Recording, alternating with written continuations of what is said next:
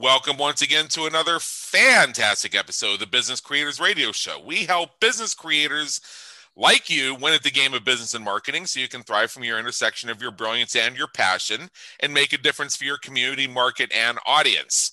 Please take a moment visit our website at www.businesscreatorsradioshow.com, where you will find hundreds of episodes covering a breadth and depth of topics relevant to you as a business creator and links to subscribe via your favorite network so you get fresh episodes delivered straight to you. And now let's get into today's episode. My name is Adam Hommey. I am your host. I am honored by your wise decision to tune in and invest in yourself today. And once again, we tune in from our sumptuous balcony here in Las Vegas, Nevada and we are going to discuss something that is very near and dear to me, something that I could tell stories about from now until the cows mosey on home for dinner. Organizational, or rather operational pitfalls. This is getting into common inefficiencies in organizations that detract value from existing resources and how to improve. Oh, that's one of the main themes of my book. Groundhog Day is an event, not a business strategy. And for that reason alone, I'm very excited to have our guest today. Her name is Jocelyn McGee. She's the founder of, uh, she is the uh, founder of a company that helps people with their image consulting, basically. So we're going to learn more about that Actually, no. Um, it's jmcgeeconsulting.com, uh, which actually helps uh, improve operations for businesses within healthcare and retail industries. And I'm going to be very curious about that when we ask her on board. Now, going back to show you how to real time correct yourself, when you have the correct types of operations, when you're lean, when you're agile, when you have some of the things working in your favor that Jocelyn brings to the table, such as Toyota Lean and Six Sigma Green Belt certified expertise, then that actually improves your image not only to the general public but also the people who work for you and the members of your organization. So with that 16 years experience managing people and processes in high stakes environments jocelyn does help organizations become more profitable resilient and customer centric through operational improvements. Jocelyn mcgee come on in. The weather's fine. Hi thanks adam and I think you know what I'm getting at when I say that uh, your image to the people who work within and for your organization has an impact on the image you have for your customers. So uh, when I was uh, squinting at the very small type that was on my uh, on my screen I thought I saw imageconsulting.com, but it's actually jmcgeeconsulting.com. I was able to make that correction. I noticed that. No worries. Yeah. Well, for those who tune in every week, uh, they know that you're guaranteed a couple things. Number one, that listening to Business Creators Radio is like sitting in on a private mastermind session where you have people bouncing ideas off of each other, getting inspired by what the other said, and you never quite know exactly where the conversation is going to turn, even though we have a general roadmap and we know what the destination is going to be.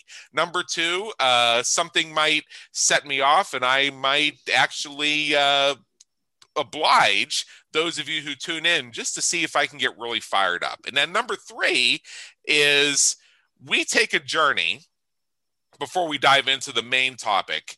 And as always, Jocelyn, what we'd like to do is discover more about what's brought you here today to your intersection of your brilliance and your passion, where you're making a difference for your community, market, and audience. And just maybe to get us started, as you tell us about that, uh, you, you have a healthcare background and you're doing operational stuff and it seems like there's a couple other stops you've made along the way. I heard lean. Uh, I I think I saw the word agile, which speaks to change management. Uh, what the heck is going on here? um, so yeah, I'm I, I, am one for variety. Love it. Um, I get bored very easy. Um, so basically, I will try to sum this up this journey I've had. Um, so I started my career as a nurse in Canada and um, worked in various uh, specialties within nursing. Um, when I moved to Seattle, I was uh, fortunate to be at a fabulous organization where I learned about uh, Toyota lean and process improvement. And I was hooked. Like, I still remember that day of learning what is this? And ever since then you know and i've always had a mindset um, even from when i was younger of like how can we do things better? I'm obsessed. Um, and it, it, never turns off. Now that i know the methodologies and the verbiage it's i see inefficiencies everywhere and it drives me absolutely crazy. So i'm like you know what? Let's harness this energy into helping people. So um, so yeah various uh, roles within healthcare. I've done everything from quality and safety to regulatory to leadership um, yeah, a lot of different facets of the healthcare industry. Um, and I just decided I wanted to focus more on the process improvement part and wanted to be able to extend that skill set to various other businesses. Because, like I said, I have tons of interests, I get bored easy, and I like to be able to apply my skill set to help others uh, in their businesses. So that's been kind of the journey in a nutshell. yeah. You know, um, I discovered my own love of improving operational effectiveness and overcoming over operational pitfalls. And when it happened to you, would this start with like some very small thing that was going on in your workplace that sort of opened your eyes to the whole thing and set off a cascade? Well, it was with this organization because it was such a strong part of the culture. So that provided a really great example of what can be done when you have a shared vision where you have alignment and you have that embedded in the culture. While it takes time to get there, um, I was able to see it more through there through practice of continually improving. Um, and I did my training internally. And yeah, it was more of a multitude of things. And now having been through various ends of healthcare, different organizations, different industries. It's yeah, there's definitely a theme. a lot of themes. It's yeah. just something I see over and over and over and over again. It's it's crazy. yeah, where this what what really awakened this for me, uh, it actually started with a job I had. It was like my part time and summer job when I was in college. I worked in a fast food restaurant. So uh, I would sometimes be assigned to do what was known as the post rush operational thing, which is basically you clean up after the lunch rush or the dinner rush. Now mm. everybody else who did the post rush, the very first thing is they would they would run for the garbage cans like the garbage cans had honey smeared on them and they were bees or something. Uh, like oh we got to get this garbage out, we got to get this garbage out. Everything nothing happens until we take all the garbage out to the dumpster. And then I come along and I bring my garbage tamper and I tamp it down, and I don't take the garbage out. Here's why. I discovered that over 60% of the paper waste and packaging waste generated by the restaurant was done during the post rush line operations. In other words, when they restocked the sandwich making stations. Ah. So if I could hold off taking the garbage out for 20 to 30 minutes, I could capture up to 60% of the packaging waste for the entire day. And packaging waste does tend to be bulky if you've ever thrown away uh, after your holiday packaging, whether you celebrate Christmas or a birthday, what have you. You know how bulky it is to get rid of the stuff that wrapped the presents. Mm-hmm. So imagine that every day for two sandwich stations twice a day. Not only did holding off that half hour on taking out the garbage cause there to be over 70% less garbage left inside the store at the time of close. So imagine you have four garbage cans, and when the restaurant closes, one and a half are full versus three and a half are full. Mm-hmm. That also impacts the people who would come in at six o'clock the next morning who would be responsible for doing all the pre-opening prep which involves involved a couple hundred pounds of hamburger patties about 150 salads three boxes of potatoes, two crates of lettuce. So you see where I'm going with how Oh, much yes. additional waste is generated. So that by so that by the time the pre-rush third person came in at nine o'clock in the morning to take out the garbage, they were dealing with a normal amount versus six you know, six be- entire cans full because they had to leave some bags aside because it was so overflowing. Oh, uh, yeah, that Yeah. sounds about right. Yeah. So uh, to finish my story here, and I know you have so much to tell, but I'm just giving some groundwork here. yeah. Uh, we our store was also a training store where assistant managers would get trained and then certified, and then they would go on to their permanent assignments. And I used to get so amused when these I'd been there for five or six years, and these assistant managers, some of whom were younger than me, and I was in college, would then try and explain to me how post rush works and say, It's 705. When are you gonna take the garbage out? It's like, it's like it's like it's like fuck you i mean i mean what do you know and, and when they started with that but the policy says the policy says well you know what i did Oh, i'll tell you what i did I and and, and, I, and I, I brought us here for this reason, including that little pattern interrupt I shared about 30 seconds ago, because I wanted to, you know, just express viscerally how people feel sometimes about operations. They're being told stuff they know doesn't make sense. So I would say, I would say, oh, okay. Well, also as part of post rush, we're supposed to drop and strain the French fryer. Okay, I know it's 7:05 and we still have a line out the door, but it's post rush. I'm dropping the French fryer now. Uh yeah, okay. Uh, that doesn't exactly work, as you can imagine. You got a line of people out the door, and you're disabling a third of the French fryer at a time, and then dealing with uh, the time it takes for the the shortening to reheat. Okay, yeah, you want to pull that policy crap on me? I'll pull it right back on you. you're armed with your weapons. I love it. yeah. So all of this leads really to our first question, and I'm glad you found the humor in all that. So, what in your many years of experience across these different uh, these different industries, these different areas of practice, these different modalities, do you see are the most common pitfalls you see in organizations when it comes to operations or anything else, really? Uh, two things uh, are the main ones that get me every time, um, and you know, is silos and things not being written down, uh, Yeah. aka tribal knowledge. I'm not sure if that's the right term to use anymore. Uh, I haven't found a different one, but uh, yeah. So not having things written down, whether that's expectations, job descriptions, procedures, and then also silos. It's the right hand doesn't know what the left hand's doing, and they're both part of the same process. It's it, it drives me crazy. Yeah. Tell, tell me Yeah. more. Oh, and I love how viscerally you get about it. And plus, I'm like, oh, you can curse? Great. Well, There's a lot yeah, of that yeah, here. yeah, yeah, yeah. We're not we're not an explicit show, uh, but every so but let me here's and this is an education for our audience as well.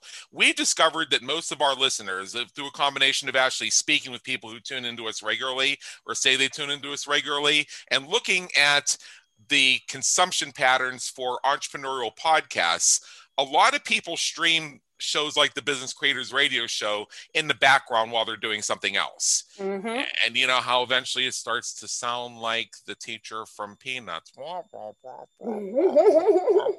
Whoa, wait, what was that? Oh, okay. Can I can I rewind? Uh, and oh, then, Oh, yeah. and, then, and then and now and now you have a bit more attention.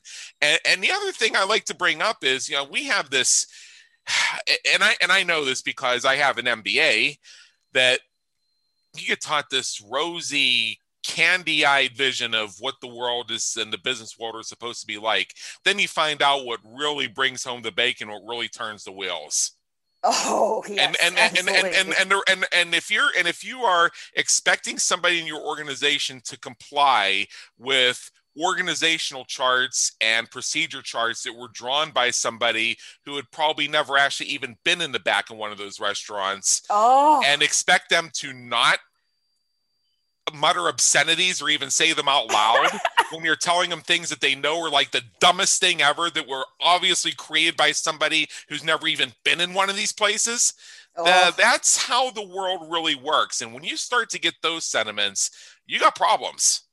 Oh God, you're you're speaking my language. It drives yeah. me crazy. Things so in a vacuum. You, so so I don't know if you've ever done any um, you know employee type surveys. Uh, oh yes. Or or, or, or 360 reviews or anything like that, where you have the management that has their vision of okay, well, you know, I'm, I do things great and I provide opportunities and a happy workplace. And I just don't know what it is about Molly over there. She just seems to, she just doesn't seem to be in line with the mission and the vision. Then you speak with Molly, who, uh, who uh, describes working in a gulag and thinks that her manager is uh, out out to get her specifically, and you're wondering how did we get here? Oh, well, I can tell you. All right. Please Because I've asked the same thing. Please yeah, do. I, I think the thing is, eh, I feel like, unfortunately, um, employees end up being the scapegoat for a lot of things, like you said, and it drives me crazy. Uh, even just recently, I was at a retail store um, and they had some special promotion or something going on where they wanted the employees to remind people at the cash register about some certain deal or whatever it was. Yeah. And, you know, and then I hear the leader, oh, I already told them, I told them 10 times they got to do this and blah, blah, blah, blah, blah, and just venting. And I kind of want to turn around and be like, that's not their fault. This is your fault. Like, you can't tell, you know, we're all just big kids walking around. You can't tell people something and expect them to do their thing day to day and just expect them to remember that's I, I, I more and more don't understand what leaders are for because to me leadership when it, when you have a strong organization you have leaders that understand what their role is and that their role is to give the tools and resources needed for your employees that's why i always emphasize not only focusing on your external customers but also your internal ones which are your employees. Because if because if it's just it's just connected. Because if they're not happy your customers aren't going to be happy. So whatever you end up designing can't be in a vacuum. You need to understand at the front lines what the ins and outs of their system are and you need a relationship with your team to so they can be candid with you about yeah. what's going on. Because that's where the need that's where the gold is. And people i think are just I don't know what it is. I think sometimes people just don't want to be, you know, death by committee and involving staff too much. It's almost like this old authoritative way of doing things and it's it's antiquated as far as I'm concerned. So I feel just like you said, it's like it, most people don't wake up wanting to go to work and get fired and do a bad job. People go trying to do try to do their best for the most part. And it's often they don't have the tools and resources to do what's expected of them. And what is expected of them is is not even written down anywhere. So it's yeah. And so i feel like like i said i feel like a lot of times employees are the scapegoat for oh well it's the employee's fault. Well that's a nice quick conclusion but that is that's bullshit. It really yeah. is. Like it's like your fault. it's it's your fault. It ain't their fault what yeah. are you doing? What are you doing about it? If you have not rectified it, then what are you doing? You know, I I got to stop right there because I heard I heard in that very very very nice answer you gave, I heard the words committee and antiquated within mm-hmm. basically the same sentence or in, a, in adjacent sentences. Yep. Are you telling are you telling me that meetings are a waste of time? Oh, well, that's a whole nother story. Yes. Uh, a lot of times, yes, I do. I do think they are. Uh, oh, it's just okay. a bunch of it's just a bunch of dung beetles pushing crap around. All right. Okay, so how, so how do we fix that? Because I have my own ideas on it, but we have you here because I, I want to get some different insights on this. Um, well, when it comes to meetings, I think uh, one of the first things is uh, what we refer to in my biz as setup reduction, which is how can you be more efficient by the time you all get the asses in the seats? So to me, it's like, okay, here's some things we want people to get do, when they come to the table. We have the alignment on what we need to understand when we get there, and then be clear on what the objective is when we get out of there. So I, I think that's a big part of it. I think people you, you need to you need to come together with a very clear objective and you need to be able to make sure that everyone's on the same page when they get in the door yeah i think there's a few things going on myself and i want to run some of my theories by you to get your thoughts because you have such a deep and broad background in the organizational and operational thing specifically i believe that in a lot of cases meetings are a classic case of creating activity as a substitute for action.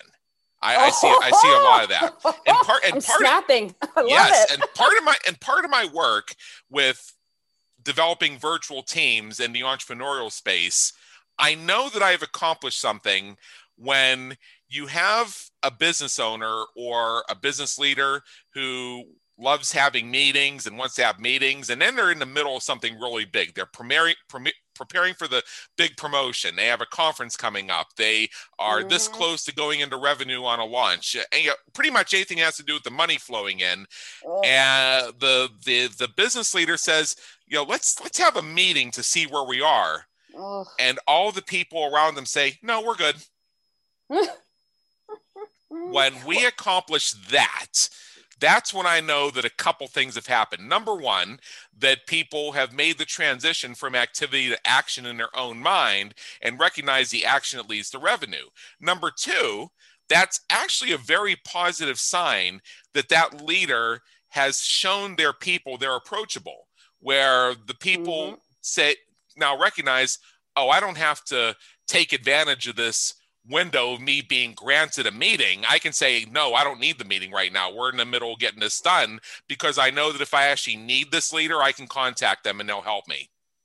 Yeah, exactly. That's one of my bosses, uh, one of my mentors throughout my career. Yeah, it was the same thing. Come in and give me the bullet points if you need anything. Otherwise, it, eh, you know, otherwise do your thing because I was able to go to them if I needed anything. But I, I would tack on to what you said that eh, frankly, I think they leadership needs to be more in tune with their frontline operations, whatever those are. So to me, if you need to have a meeting to find out where things are and to get you clued in, you should already be clued in. You just should be able to see where the updates are because if you're just off doing your own thing and your team is doing something else, you shouldn't have to waste their time to get you caught up you should have a pulse on what's happening and how it's progressing. Is it's funny how I the, look at it. it's fun. It's funny you use the phrase "clued in" because that's actually on a list I maintain of words and phrases. If you ever hear them in a business or operational context, something is seriously wrong.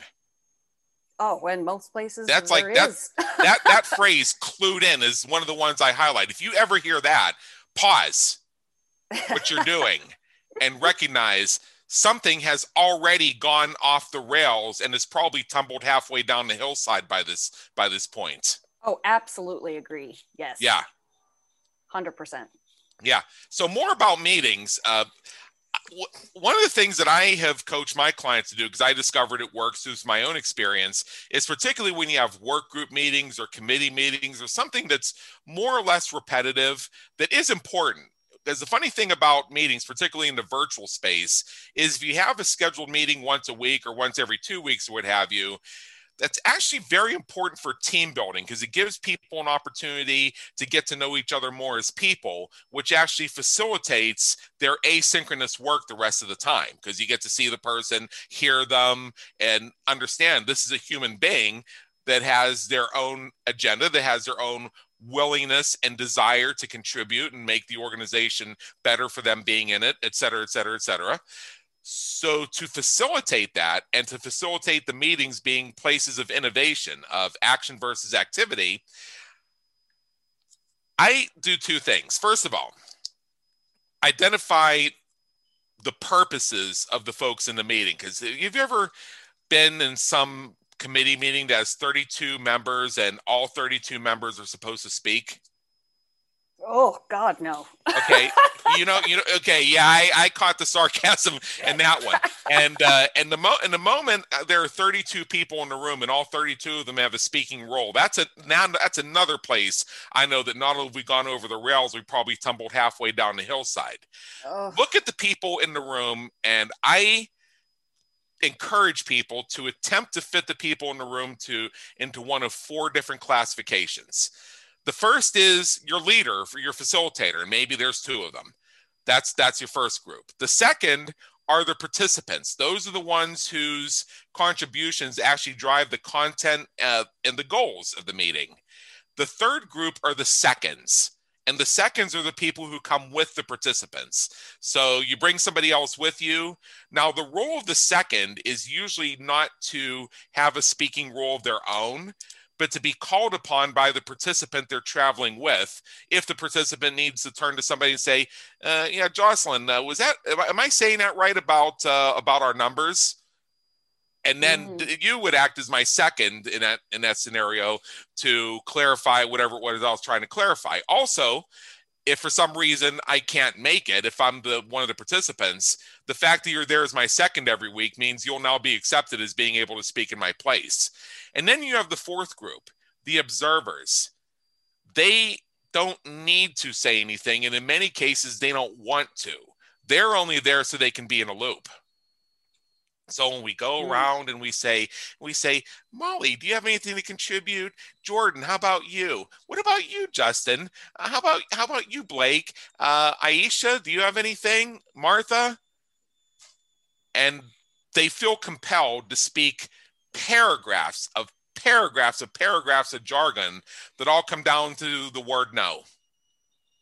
Because they've been put on the spot and they're afraid that they will be looked down upon if they don't contribute as part of the team and treat us to paragraphs and paragraphs of blather that amount to the word no i don't actually have anything to contribute here. Mm-hmm. they feel put on the spot they feel put upon. Where then, there's me. If i'm in a, if i'm in, a, in an observer role i've been on committees like for conference planning and i was actually there as the second to my client so I didn't have an official speaking role, or I was there because I just wanted to be in the loop of what was going on. And they would come to me and uh, it's like, yeah, do you have anything to contribute? I say, no. What? yeah. What? Some somebody gave a one word answer? And then I just let the silence sit there. I let it, I let them enjoy it for a moment. And I say, yeah, I the answer is no, I have nothing to contribute, or no, I don't need any assistance, or yes, I get it. I don't need four paragraphs to convey something I can say with one word. I'm not going to waste you. Yeah. I'm not going to waste y'all's time. Yeah, and again, like we said, antiquated. It's just like I think we always need to go into anything with the why. Why are we doing this? If is is it just the pomp and circumstance of like you know oh we're involved and we're we have teamwork and all of that or is it are we actually here to accomplish something because if it's the answer is no then we need to not bother and and to yeah. me that almost sounds like a grandiose way of you know again with the pomp and circumstance thing is how i would call it of getting everyone that. together getting everyone together and doing and it's like frankly we shouldn't have to do a big thing like that to catch people up people should already be consistently in the know a little bit. Like, I mean, checking in for more, you know, things you need to accomplish. But for the most part, that's the thing. There's not enough continual shared understanding among all the layers of an organization. Yeah. Now, there's a few things and what we've discussed here that I want to surface. Let's start with this whole idea of the pomp and circumstance. So there are a few different ways we can go with this. And I use meetings as the springboard mm-hmm. to go from micro to more macro. Mm-hmm. One of the trends I see is sometimes organizations go so far to try to be inclusive of people. And I don't mean inclusive from like a diversity standpoint. I mean inclusive of let's make sure everybody has their opportunity to say seven paragraphs. Where I believe that with pro- proper structuring, you can design it where you have people who can meet and create the general idea. Then, just to make sure nobody gets left out, there may be work groups, there may be department heads, there may be project coordinators, or what have you. You run it by them to check with them to make sure you're not missing anything that's glaringly obvious to them because they're the person on the front lines who knows that if you just wait 15 damn minutes on the garbage, uh, you're going to create huge organizational benefits. So you make sure that everybody's voice is heard that way. Uh, so, what do you think, other than this sense of, well, let's make sure we don't leave everybody out without thinking about other ways to make sure everybody's included, the pomp and circumstance gets in the way of organizational effectiveness? Ah, well, I think part of the pomp and circumstance thing having, you know, with it's misguided and some of it's antiquated. So to me, when I think of that, is more of eh, having people included is part of the culture and that's that's a bigger longer goal i understand for people that's like turning yeah. around the ship however i've seen it where the whole culture it, it should be, it's not about doing these events about doing these things about like well how do we get everyone included? Everyone needs to be included continually from the get-go. Where i've seen it very effective is in again you need to have a consistent presence and dialogue with the voice of your customer like i said the external and the internal ones. Um, and where i found the most effective organizations are the one where it's everyone's on a team and it's very transparent from the top down. Um, and i don't like top down because i think that speaks to hierarchy and whatnot but just for the sake of the levels in an organization from c suite to the ones at the front line um, it's about continually involving your staff in a way that can work for them because i think we also need to recognize individuality. Some people are more introverts. Some people value different things or want to be recognized in a different way um, so i think we need to consider that but i think it's all about for example one of the places i had been was a healthcare organization and one of the things we continually did in our lar- very large department um, was I tracked and trend issues that were going on. Um, when we were progressing with solutions, we had something on the board there right next to the information where people could submit anonymously their thoughts, their solutions, um, anything. And so keeping that level of transparency, I think, shows respect for people in an organization that they're not just a cog in the wheel, that they're part they are because everybody in that organization is part of what's going on and we need Correct. to treat it treat it as such. So to me it's it should again it shouldn't be these events. It should just be continual. There needs to be that continual dialogue and two-way feedback. I find without that way to communicate and have them communicate with you you're not going to get that continual information. So i think you make a great point about having that culture where the leader is present and people know they can go up and talk to them. There needs to be more of that. Um, so I think they're usually the connection for your staff to the bigger picture what's going on behind the scenes. And it needs to be, um, you need to have a system that works for your organization where you can have that back and forth. Um, to tack on, the last thing I'll say about that is when I approach improvement efforts at organizations, no matter what the process is, it involves every it involves a representation of everybody that contributes to said process. And it also includes a pair of outside eyes because you need someone that can look on the outside and be able to give some objective feedback because most of the time people are in the weeds. They don't understand what so you know betty and the next department's doing and it's like this very much this us versus them mentality. So it's a long game in, in essence. It's how do you conduct yourselves on a daily basis in a way that people are included um, and have a voice and show them that you're doing something with that voice. And i think that takes time for people to see that you're actually listening and you're actually applying their thoughts to your processes. So as you're developing them, they're a lot more likely to comply because they were part of creating the solution.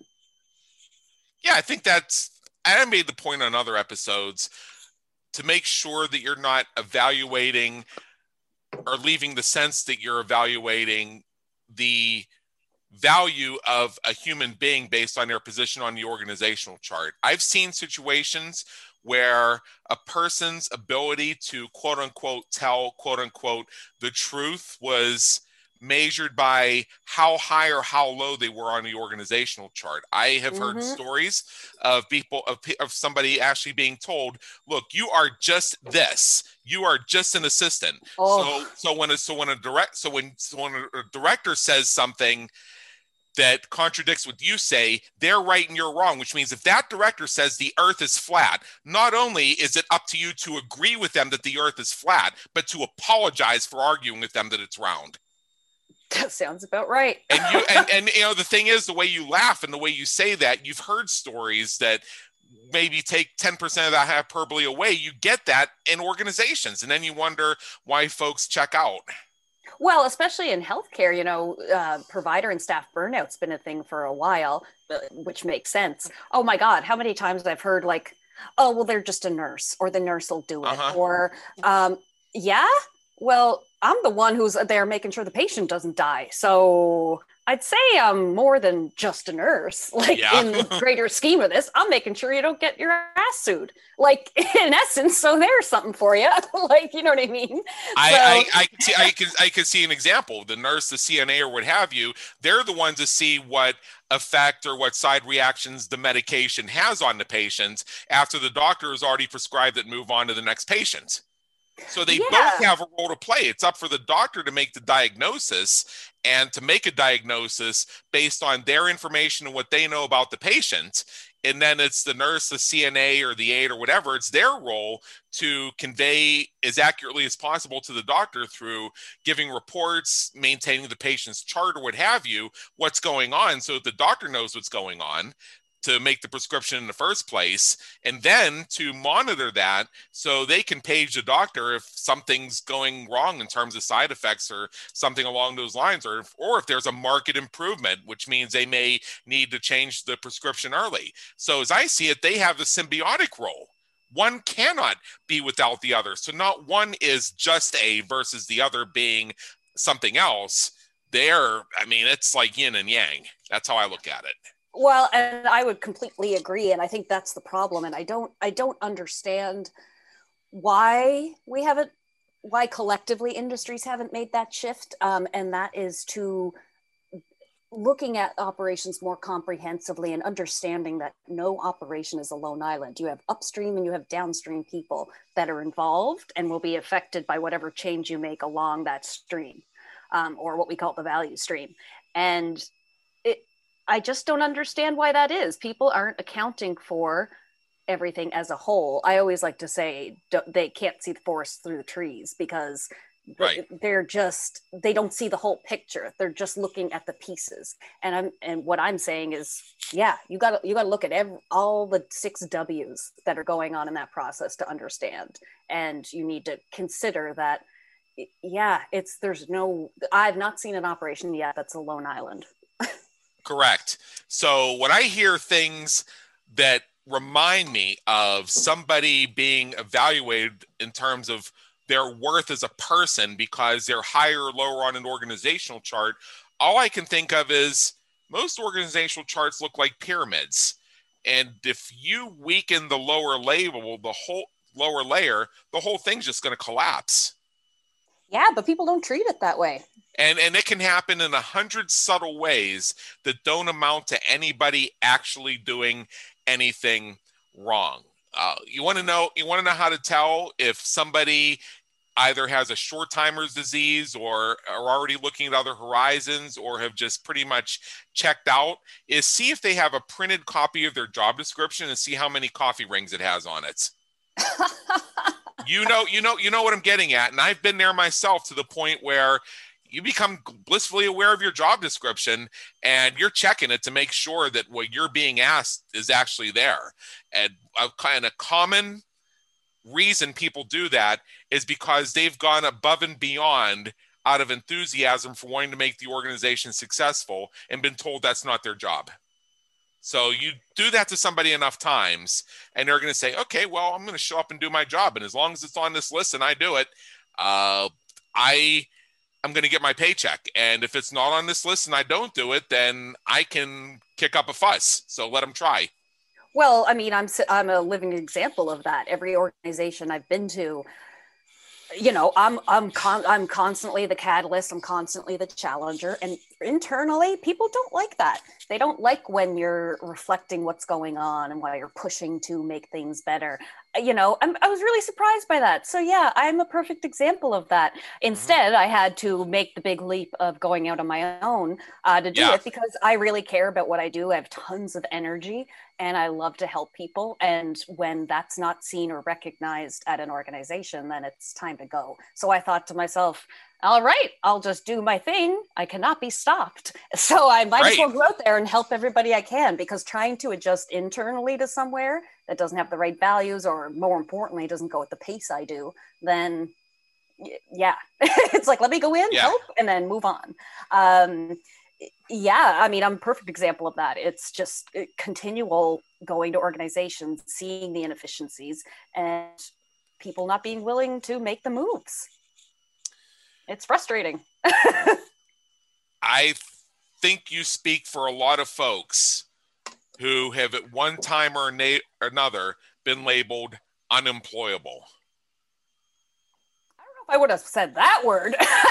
Because I, because I, because I, because I've been called that. I've been called that many times. The and I and I take it as a badge of honor. I've not heard that one, but I definitely get more of the uh uh I don't know, I'd say assertive. I mean, that's one the women can relate to out there. Yeah, certainly, absolutely. I'm, I, and I and believe me, I know what you're talking about. Oh yeah, you're too aggressive. It, well, no, I'm trying to get shit done. Like, Yeah. isn't that why we're here? Like, that's where I get confused, and they're like, "Oh, well, that's not your job," and "Oh, no, that's beyond. You're not privy to that." All right, well then I'll privy myself to my own business, and if you're not going to include me, and you're not, it's basically being underutilized. Which, by the way, Yeah. is one of the eight wastes, which is underutilized talent, and I Uh-huh. think that's a rampant issue. Um, I mean, I, I'm definitely an example of that. If I feel underutilized, I'm out because I want to be, I want to Right. actually do the work and do and see improvements. But when I'm not allowed to do that, oh yeah, I'm, I get frustrated as hell. I'm like, oh, it's time to go. Yeah, I need well- to move. Well, here, here, here's what I discovered, and this is actually a policy that my consulting firm, the Business Creators Institute, has. If uh, I ever ask a client for information and they use a phrase like "That's none of your concern," I say, "Okay, okay, we're done." Yep. Seriously. I mean, I, I, are- yeah. I mean, I, I, I have learned that both the easy way and the hard way. That's it. You ever tell me something's not of my concern, and we're done working together, just like that. I love the it. point, The point being is, if I need information to be of service to you, to help you achieve more, to serve from your intersection of your brilliance and your passion to make a difference for your community, and market, and audience, it is my concern. That is not up for discussion. Just like you, as the client, are entitled to any information you need from me to understand what I'm doing. See how it works both ways. well, And, exactly. and, and, and, and it goes back to the yin yang uh, symbiotic thing. Absolutely. That's one of my intake forms when I sit down on like probably a second conversation with a client. I list out very clearly here's what you can expect out of me, here's what I'm going to need out of you. Um, my last client, I did that. I said, if you want this done in a week, you need to make sure that your team responds to me within 24 hours because I need their feedback in order to map out your process. So, Yeah. if, and you know, they're like, oh, well, so and so is traveling. I'm like, well, then I can't get you in, like, we, yeah, it needs to be a two way street. I think too often, yeah, people think Well, if- just have like a magic wand or something. If- if- well, if if someone's traveling, if this is business travel, they're still on the clock, so they still got to check their email when they land at the hotel. Uh, and if they're on vacation, then who t- then who picks up their slack? Who steps in for them? I mean, there there there are always answers to that question. Well, yeah, and I think it's I think a manager or someone had told me this along my career. They call it the three-legged stool, which is you sit down when you're first working with a boss or a client, and you say one leg of the stool. Okay, here's what you can expect from me. And as you can imagine, thus far, I'm very transparent. I'm like I'm direct. You can expect um, I'm I'm direct. I'm not going to sugarcoat anything. It's not ill-intentioned. It's just the way I am. Um, and you know, you can expect I get back to you within 24 hours. Blah blah blah blah blah. All these things then it's what can I expect from you? They give me the rundown of them, and then it's okay. What's the third leg? Okay, where? How are we going to come together to get what you're looking for? Um, so that's what I always do, and I think it's important because people need to understand their part of it as well. That's a good way of looking at it. So what we're doing is looking at your truth, your client's truth, and finding out how that meshes together to create a shared truth, basically. Yeah, so there's there's there's no surprises in the end. There's no miscommunication about well, that's not what we agreed to. Well, no, we already sat down and agreed to. What are we on the same page for? Um, and that's about getting clear communication and understanding from the get go. Right. Because I have shared so many times over the years that there's no such thing as the truth. And people say, What? Mm. There's no such thing as the truth? Yeah, that's correct. There's no such thing as the is the truth. Uh, each of us has our own truth Mhm. that is based on how we interpret observations, facts, and situations through the lens of our own experience and worldview Exactly. when three people witness an incident, that they all look at it like let's say they witness an incident where somebody gets hurt, right? Mm-hmm. Three people can look at that. They can give three different mutually contradictory accounts of what they witnessed, all three of them under polygraph by the same examiner, using the same equipment, using the same tests, and they can all pass. Because polygraph equipment and polygraph assessments don't fact check. They test for signs of prevarication, which is lying, uh, a knowing distortion of facts versus perceiving something through the lens of your own truth. Right. Well, uh, and and and I'm and I'm going to mention something just very briefly, and I'll and I'll qualify this by saying I'm I'm Christian myself, so you know don't go down any roads if you're listening to this. I've had people say, "Oh, oh, there's no such thing as a truth, huh?" Well, the well, the, well, well, well, the truth is that Jesus is our Lord and Savior, and the truth is that Jesus died on the cross. And I say, okay, tell that to a Hindu. Uh, yeah. I mean, uh, I, uh, it's even with even within Christianity, there are different uh, there are different churches, there are different sects, there are different mm-hmm. there are even mm-hmm. different versions of the Bible that look at events differently and look at the stories differently and look at the interpretations and how they worship and what they worship differently than others do. Does it make one more or less Christian? No, it doesn't. What it simply means is you have different folks looking at facts presented to them through the lens of their own experience and worldview and coming up with their truth based upon it. Doesn't exactly. make one person right or wrong. But when you recognize that everybody has their own truth, now you have a place where everybody can share that and you can see all the facts laid out and you can arrive at something in many cases that people hold in common exactly and that's why I, I, love to see when i get people first together on a project and you know from different areas of the value stream the outside eyes and to see once they come together and we map out the ins and outs of the process their feedback everything it's amazing and i feel like you can see people come together on that and when you yeah. when you show that to the stakeholders yeah some don't want to see it but nevertheless it's it's amazing it's amazing to see people come together in alignment and to have a uh-huh. shared understanding based on quantifiable data you know, it's interesting you mentioned stakeholders because over the course of our conversation, we have touched on several areas of the practice of change management. We've discussed being lean, we've discussed being agile without using those exact words. Mm-hmm. And now we're getting into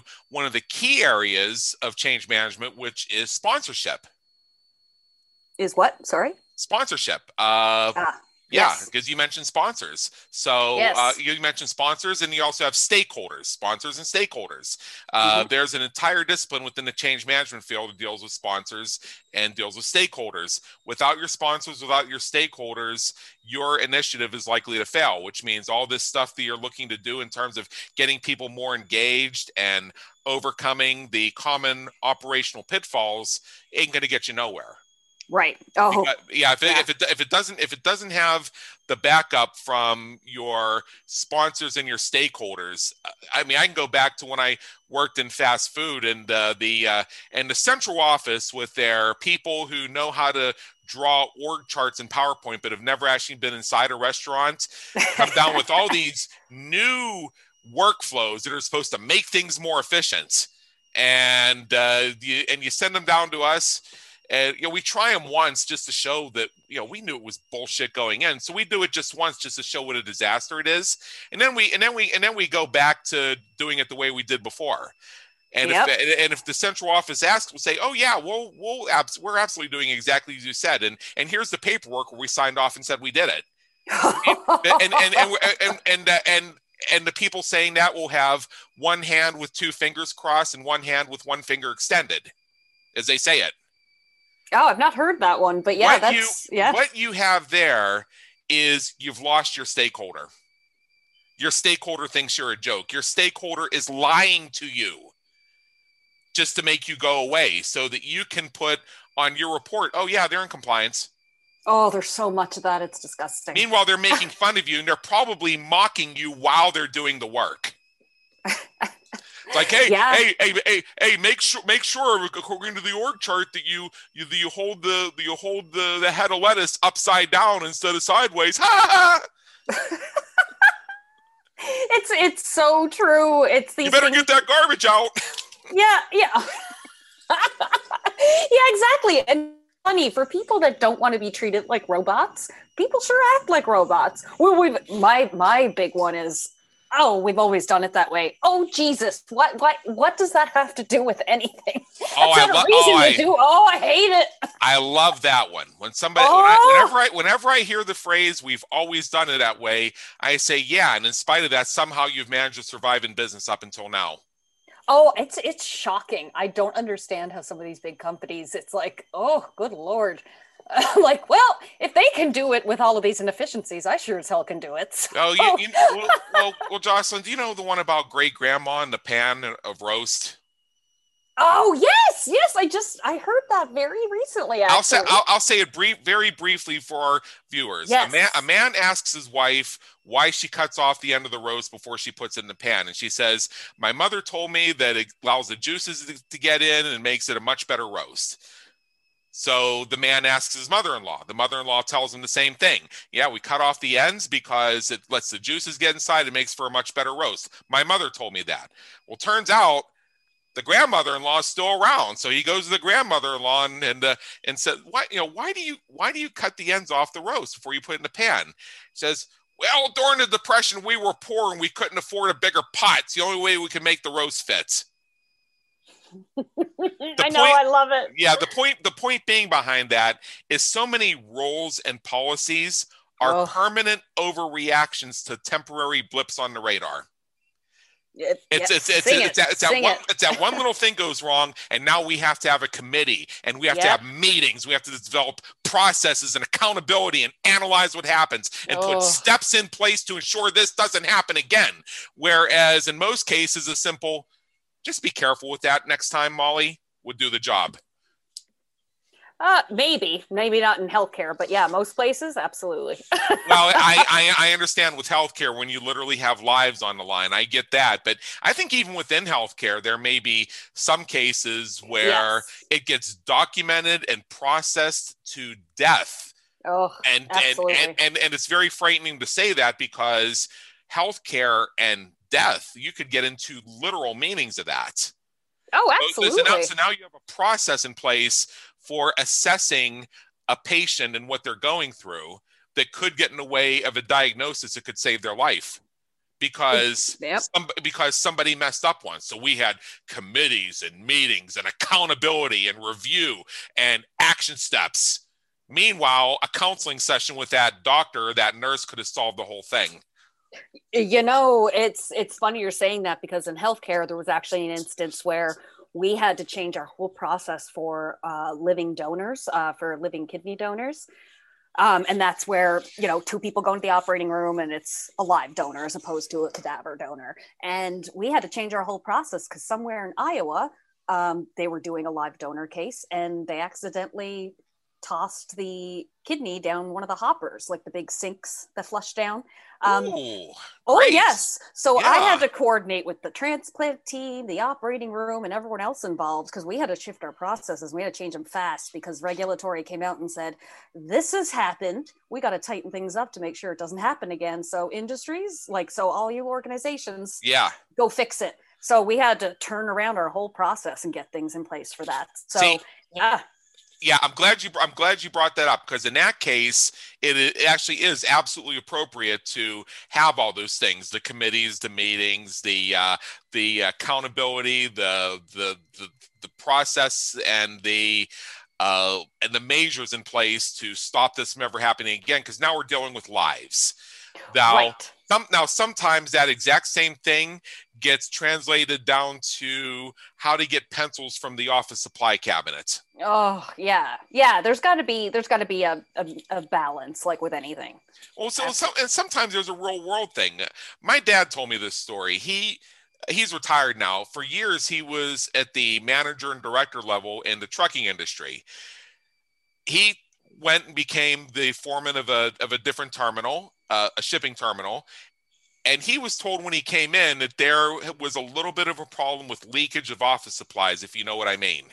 Ah, yes. So he had an innovative way of dealing with this. He placed probably the largest office supply order on record. I mean, just loaded up with pens, staplers, paper clips, anything, rollers, whatever you needed for the office, and just let and just let people uh, take what they needed for about a week. Then he called them together and he said, "Okay, so you guys got enough office supplies that you don't have to take from us anymore." So it was sort of his way of calling out the behavior in a way that was actually humorous, and people got the point. And after that, the problem was mitigated substantially. Excellent. Yeah. Uh, it was just him having fun with the whole situation. Uh, and sometimes, if you have a little bit of fun and you do something like that, it can make the point much more effectively. I mean, look here, I'm telling the story uh, two decades later after I heard this, but yeah, that's that's how he that's how he dealt with it. He just you know ordered a whole bunch of office supplies and let people get all the pens and paper and paper clips they needed. And then said, "All right, you guys good now? You don't have to take any more from us." And then everybody could have a good laugh on it. But the organizational change that was necessary, which was to get people to stop raiding the office supply cabinet, was more effectively implanted, where they recognized that you know actually that was probably a bad thing, and we got to just not do that anymore. Right.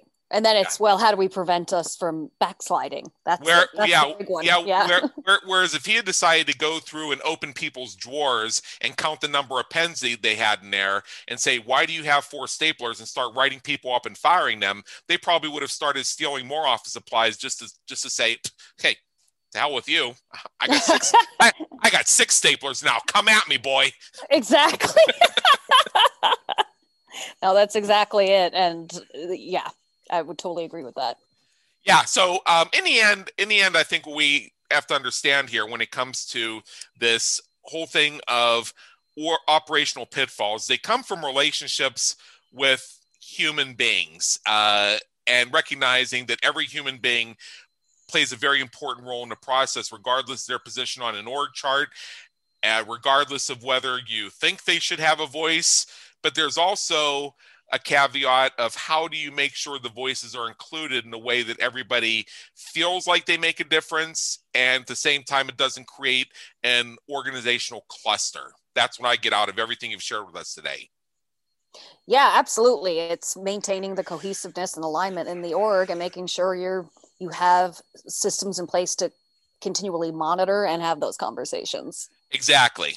Exactly. So as we wrap up here, uh, and we are near the top of the hour, we could probably do this for like three more hours. I mentioned earlier, Easily. sometimes some some sometimes you know, a lot of our episodes do feel like conversations between people just bouncing concepts related to business creation and entrepreneurship and getting inspired by each other's stories saying oh oh yeah that reminds me of a time that and you get the lessons through the socratic and anecdotal anecdotal method before we wrap up here, Jocelyn, I want to give you just a moment here. Uh, for those who may be on the edge of their seat looking to take this to the next level with their organization or with themselves, how do they contact you and what do they have to look forward to expect? Well, uh, let's start with what to expect. Um, I think what they can expect with me is a ton of focus, a ton of energy, and a lot of vigilance because that's my background.